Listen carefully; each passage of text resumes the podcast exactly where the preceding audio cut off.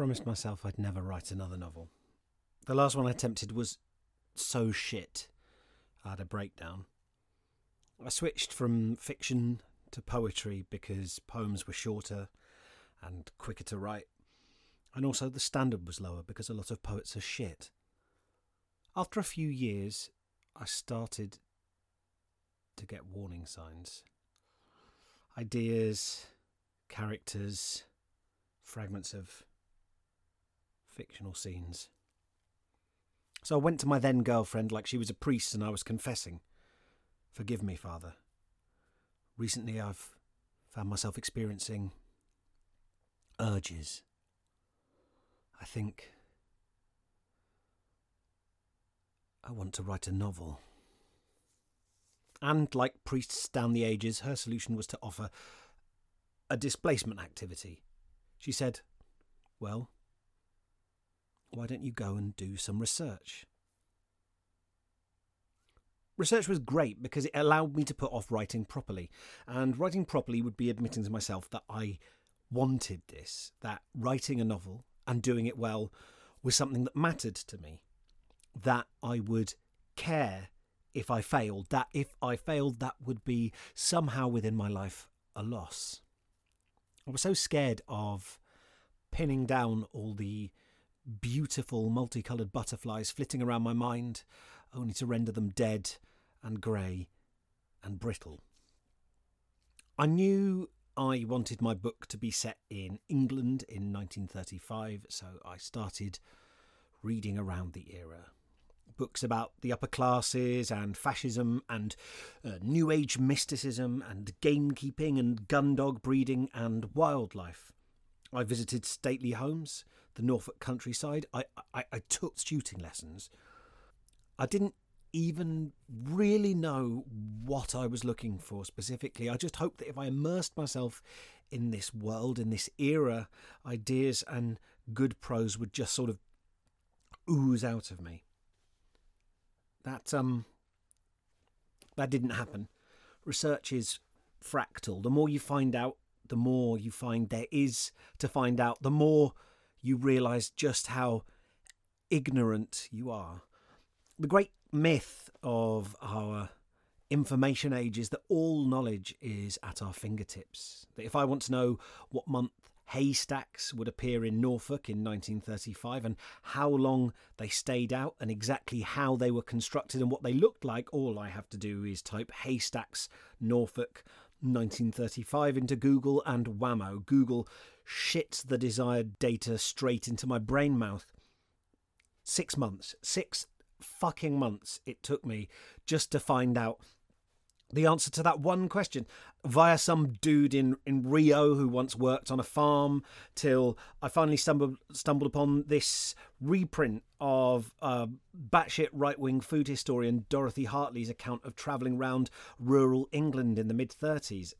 It had the information I needed, but by then I wasn't sure if the haystack scene was going to stay in the novel.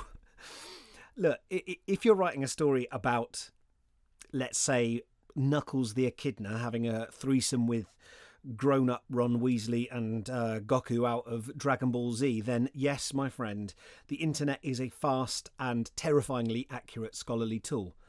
If not, then you're going to have to resort to smelly, cobwebby old books. And let me tell you, the signal to noise ratio in those big, big lumps o' tree is crazy low for every book I read in the name of research, I, I found maybe one sentence of pertinent information that might have some application to the book I was writing. So, for every useful sentence you're reading, oh, I don't know how many sentences there are in a book, say 100 useless sentences. So, your head just puffs up with unwanted information. So, for example, I read an entire chapter of diagrams showing the spread of shotgun pellets in this book about wildfowling guns while I was on the beach in Spain, ostensibly on my honeymoon with my new wife. I could fill this entire episode explaining why different shotguns throw different patterns of pellet over different ranges. Don't worry, I won't. I'm not a monster. And because, as you'll know if you're a gun expert, the answer is boring. Uh, I mean, no, no, the answer is like literally boring. The tighter the boring of the barrel, the more concentrated the pellets, allowing them to maintain a more coherent pattern over longer distances. The debate over which boring is the best boring has raged in the shotgun community for over a century, as it turns out, with one camp favouring tight boring and the other wide boring. But I won't go into that now because it's a little um Suffice to say, I was thrilling company on that honeymoon, and my marriage goes from strength to strength. And that is the danger of research, not just that it ruins marital bliss, but you get sucked into these bizarre niche worlds that not only make your soulmate crave the sweet release of death, but would actively make your novel worse if you included them in full. Do you go to fiction to learn about the difference between full and half choke boring? No, me neither. I really don't. I don't. I've got no interest in those things. When someone starts talking about that to me at a gathering, the interaction instantly transforms from a conversation into a hostage situation. But research has got like this pull, this draw, this terrifying gravity. I, I went to Norwich Library to fact check a detail about stables and horse breeding, and I ended up losing an entire day to reading about artificial horse vaginas. There are, of course, four main genres of uh, artificial horse vagina the heavy duty Colorado style, which retains water temperature longer in cold weather, is more durable under, quote, extreme use, end quote, and allows the stallion to ejaculate clear of the heated liner, thereby avoiding danger of sperm damage by heat shock. Of course, if you're wanking stallions on a budget, the Missouri model could be a match made in artificial horse vagina heaven. It allows for the addition of air to make the liner grip tighter and requires less manual stimulation of the penis than other models. I'm not sure whether that's a pro or a con, I suppose it depends on your proclivities. If those two sound a little bit cumbersome, then why not introduce a bit of Gallic panache to your horse tossing with the French model? Lightweight and with an adjustable latex hood, this artificial horse vagina can accommodate various lengths of stallion penis. The hood also stimulates the glands, very considerate of it, aiding your collection of that sweet, sweet foal juice. Too vintage? Sound a bit déclassé? Eh? Why not try the futuristic Roanoke model developed by Roanoke AI Laboratories? For future reference, if somebody tells you they work in an AI lab, they're probably not working on self aware robots but artificial insemination. Roanoke AI's slogan is, quote, one of the oldest and most trusted names in the cryopreservation of stallion sperm. This space, which I I know, so that that slogan I'm afraid is gone. If you were hoping to use it, this space age artificial horse vagina can be operated with one hand, while its shortness allows manual stimulation of the upper shaft of the penis for a cheeky double tease. It truly is the HAL 9000 of artificial horse vaginas. But look, as eye opening as it was to read about a facility for storing 30,000 cubic litres of frozen zebra jizz, that information didn't have an immediate application for an interbellum Gothic meditation on the horrors of war. Some writers, I'm looking at you, Ian McEwan, use every single bit of research they come across. No pun intended there. Like McEwan, he would have blasted his scenes of middle class straight people having very, very slow divorces from top to bottom with horse spunk had he read those books. Its hue, viscosity, and temperature described in lavish, strangely tedious middle brow detail. It is one of the greatest sadnesses of my life that no horse vaginas, artificial or au natural, made it into my novel The Honours, but I suppose they are implied in a sense by the very mention of horses, which are in turn implied by stables. So it is fair to say that the echo of horse vaginas rings through the entire production. Life, desire, the void. Invisible but ever present. I think you'll agree it's actually quite an elegant motif. But if you will permit me to mix my metaphors, artificial horse vaginas are just one of hundreds of rabbit holes I tumbled down in my quest for historical veracity. Like, I know so many mushrooms. Seriously, like, if you're listening now and you'd like to give this whole writing lark up, which I, I dare say after hearing that much information about artificial horse vaginas, um, you may well want to. Um, we could form an assassins guild. Uh, my only criteria is that we all take our aliases from different fungi. Look, I am well up for it. So you can choose your assassin name from Amethyst Deceiver, Velvet Shank, Destroying Angel, Slippery Jack, Funeral Bell, Candle Snuff, Death Cap. I'll simply be known as the Miller. As the months rolled by, I, I was getting obsessed. I wasn't writing a word, but my goodness, was I researching things. And, and the worst part of all this is that I've actually got a terrible memory. In The Art of Fiction, Henry James advises aspiring writers try to be one of those people on whom nothing is lost. My advice to Henry James is try not to look like a pillow with a face drawn on it. But who is that anyway? Who is one of the people on whom nothing is lost? No one I know. I lose everything. Even making notes, I retain like 1% of 1% of whatever I read, leaving these isolated, useless nubs of trivia in a sea of ignorance. So, like, after reading three books on British trees, I can identify precisely one tree. I can identify a Scots pine, right? So if I see a Scots pine, I'll be like, hey, dude, there's a Scots pine. That's it. That is the one tree I can recognize. The rest are gone. I, I can fake a knowledge of trees by only ever mentioning Scots pine, only ever pointing them out and then pretending that's like the tip of the iceberg. And I could talk about the other trees, but I just particularly chose that one because it's my favourite. It's the only one I can recognise. I've got these sudden gobbets of knowledge, totally without context, that every now and then I like weirdly run into and remember I know. So, like, I was playing the uh, disappointing, marginally racist sequel Bioshock Infinite, and I, I looked down at the protagonist's hand and I was like, oh, I say, He's holding the broom handle Mauser, or the C12 to give it its official military designation. Classic pistol of the interwar years, recognisable by the iconic grip and the box magazine that holds 10 7.63mm rounds. Some were chambered for 9mm parabellum, but they helpfully have a big red 9 carved into the grip. The C12 is notable for featuring one of the most um, interesting design choices of the 20th century, um, which is that halfway through production of the pistol, they decided to reverse the positions of the safety catch on it. So newer models uh, have up as safe and down as ready, meaning that unless you're very certain of the year of production, C12s don't come with a safety catch so much as a lucky dip mode. But that is it. That's my entire gun knowledge. That's my one gun I can recognise. Oh, it's a broom handle Mauser. And I mean, in that particular case, to be fair, I am at peace with that. I don't want to know all the guns. You've you've met someone before who knows all the guns, right?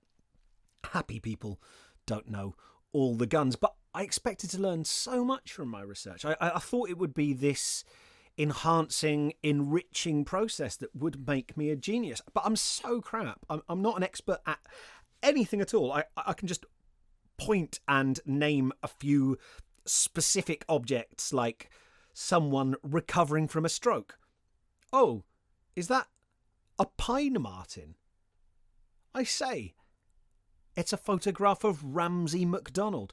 And this went on for two years, two years of researching during which my word count, the actual number of words of fiction I had written of my proposed novel, ran to zero.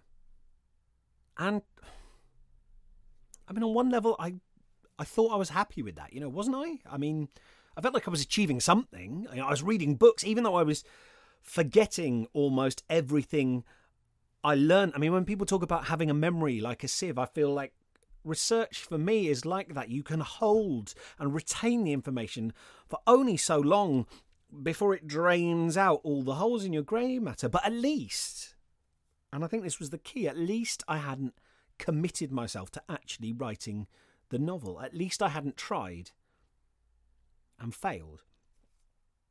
Have you ever done that? You know, tried your very, your absolute best, given something your all, something that you really care about, and failed. Um, in the summer of 2011, I had this run of gigs that saw me away from home for seven weeks on the trot. More, almost eight, in fact. I went from England to Edinburgh to Australia, and I got to Sydney in the seventh week, and I was still jet lagged, and I've been touring and touring, and I was baffled, and and nothing seemed real.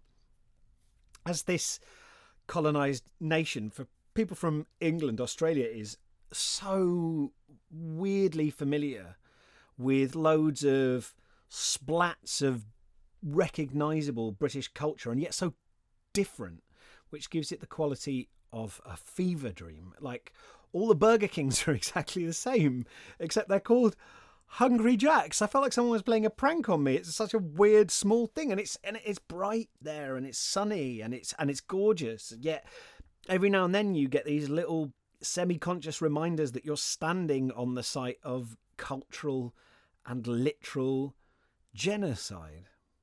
Now, add to this, uh, I, I wasn't in a good space mental health wise. I was walking around the streets of Melbourne at one point with my headphones in, listening to a lot of a lot of Belle and Sebastian. Happy people don't listen to Belle and Sebastian. Nobody, no, you're never in a good place if you're in your life if you're doing that. You really, really aren't.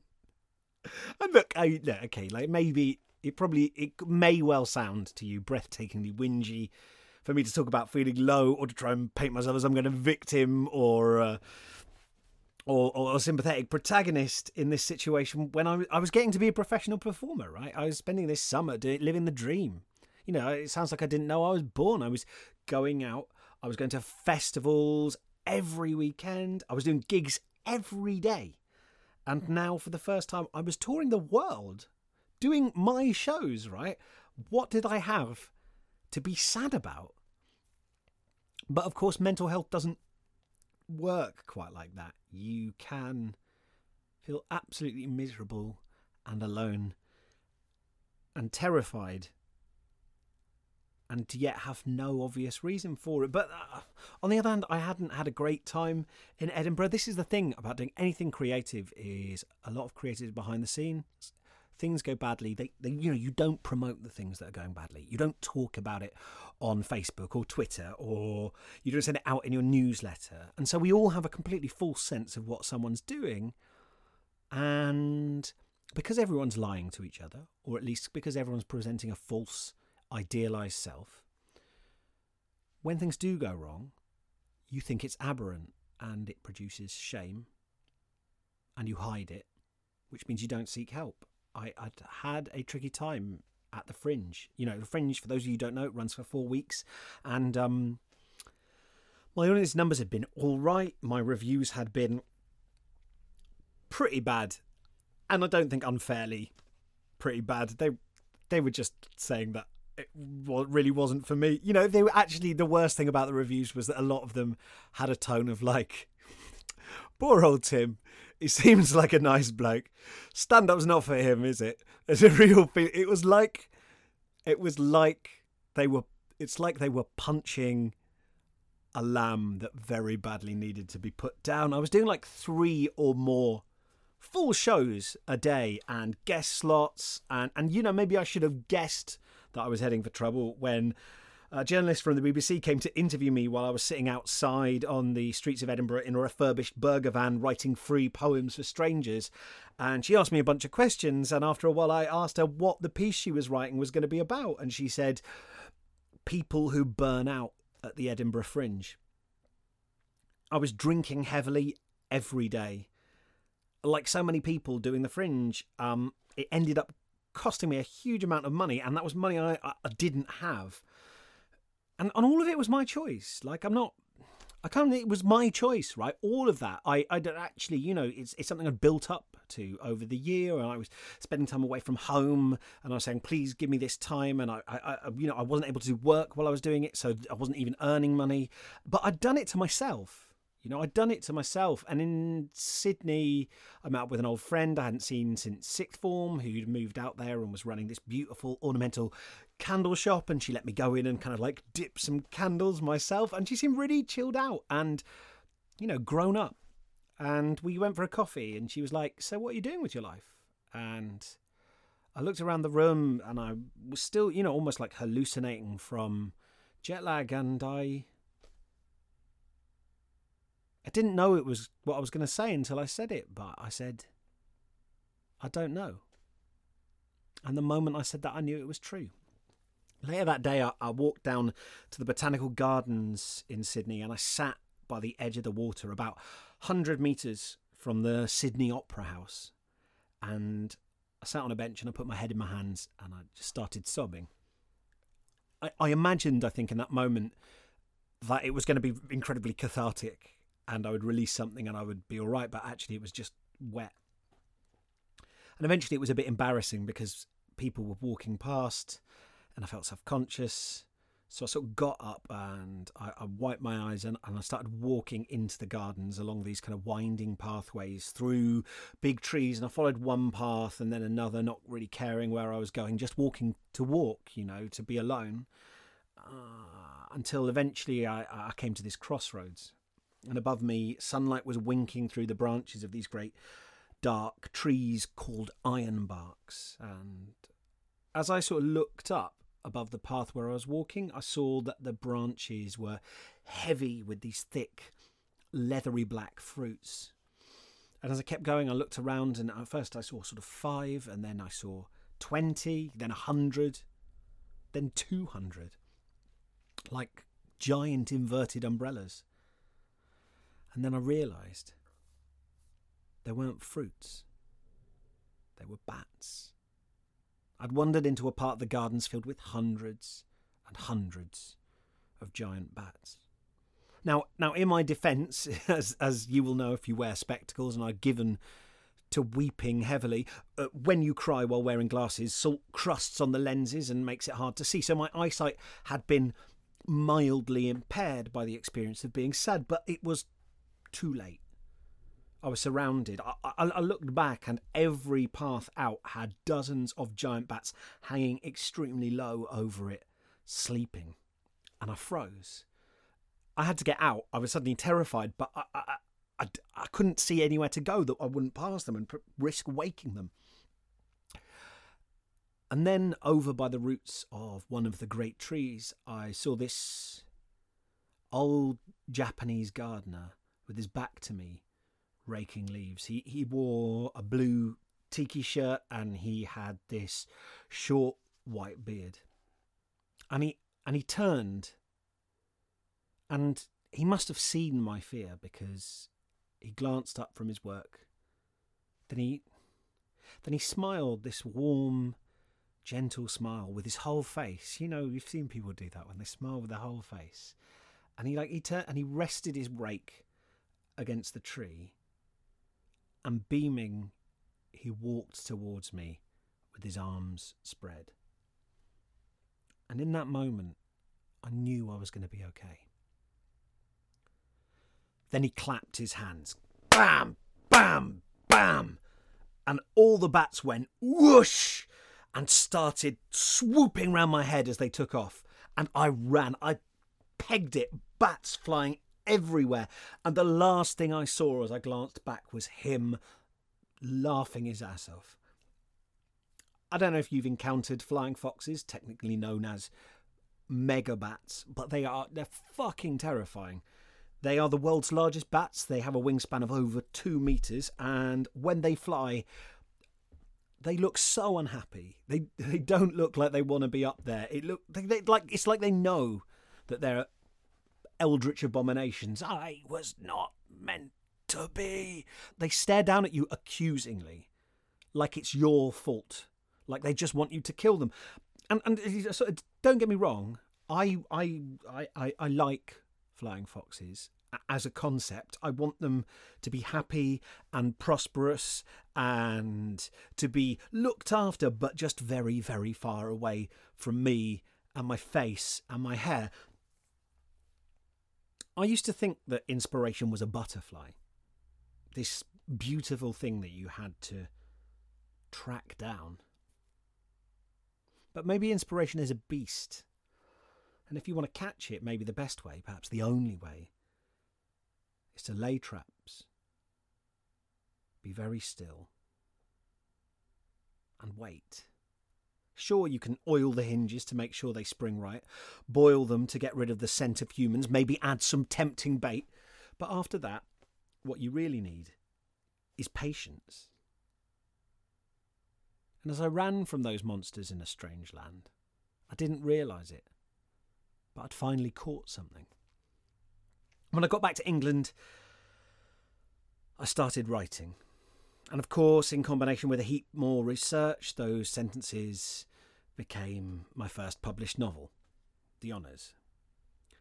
So I'd like to close by, in classic Death of a Thousand Cuts tradition, reading you the first page of my debut novel, The Honours. I worked hard on it. I made mistakes. I got feedback. I redrafted. I hope very much that it walks that tightrope between over meticulous verisimilitude and making shit up. The girl with the gun crouched waiting. The dark shape hung over the belt of poplars, then banked, swooping out across the salt marsh. It was coming nearer. She braced a knee against the wet wall of the trench. The monster pumped its black wings, ragged, impossible. Curls of samphire crunched beneath her elbow as she brought the gun to her cheek. The wind lifted old book smells off the mudflats. Kidney shaped pools shone copper and gold. She mouthed the old lesson like a spell, falling into Mr. Garforth's quiet, steady rhythm. To kill a bird, I must first ascertain its speed and trajectory. To do this, I follow it with the muzzle of the shotgun.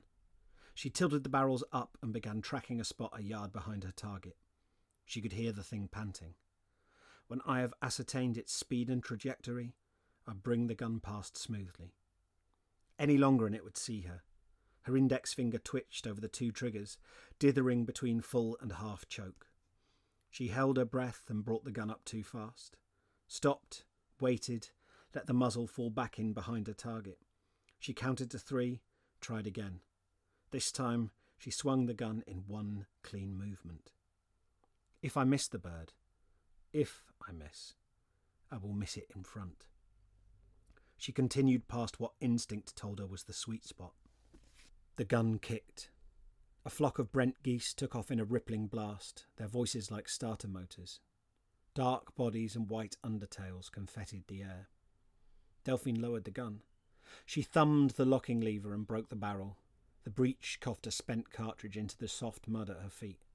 She pressed her heel on the empty case until it sank. She reloaded.